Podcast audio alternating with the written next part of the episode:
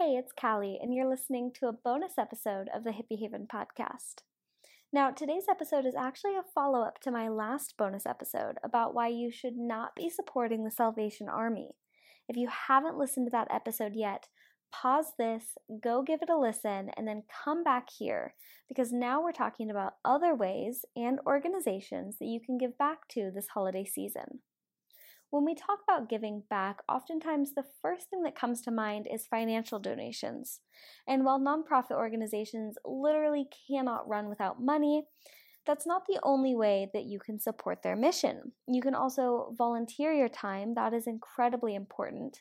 But if you don't have any extra time or money right now, another good way to support organizations close to your heart is by spreading the word about their mission on social media because in fact, sharing causes you believe in online with your friends and family does have an impact. Now, of course, we shouldn't only be social media activists, it is important to go out and actually do the work. But when life gets hectic, remember to just do the best you can as often as you can.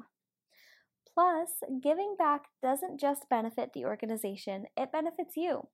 It helps your mental health by promoting feelings of happiness and gratitude. And in fact, expressing gratitude is scientifically proven to alter your brain chemistry. In addition, volunteering can add skills and experience to your resume, and getting involved with local organizations can help you network and create new relationships. Lastly, if you donate money to a registered nonprofit, you can write that off on your taxes. Now, I know that the Salvation Army is probably all over your town, outside every major grocery store, so they're likely the easiest to give to. But I've compiled a short list of other, way better organizations that I personally love, all related to my top three life priorities, which are environmental conservation, female empowerment, and community activism. Within the realm of environmental organization, my three faves are the Conservation Fund, Environmental Working Group, and the Rainforest Action Network. For female empowerment, there's the Global Fund for Women and National Women's Law Center.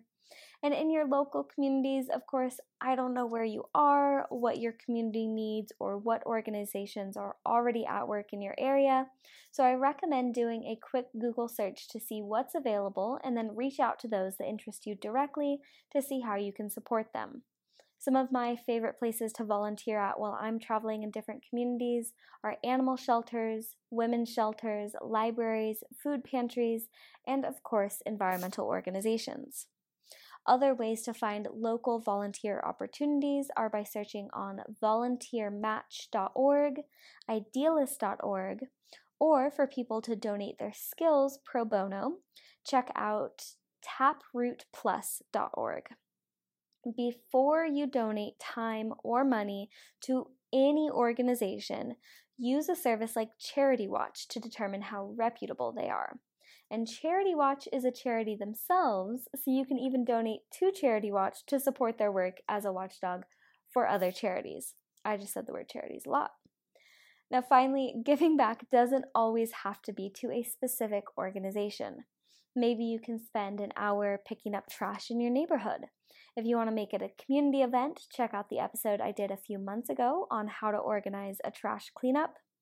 Maybe for you, giving back looks like shoveling snow for your elderly neighbors, meal prepping for a new mom you know, tutoring local students, setting up a little free library or free food pantry in your front yard, or writing letters to your elected officials. Whatever you're able to do, I hope you make a couple hours to do it before the year ends.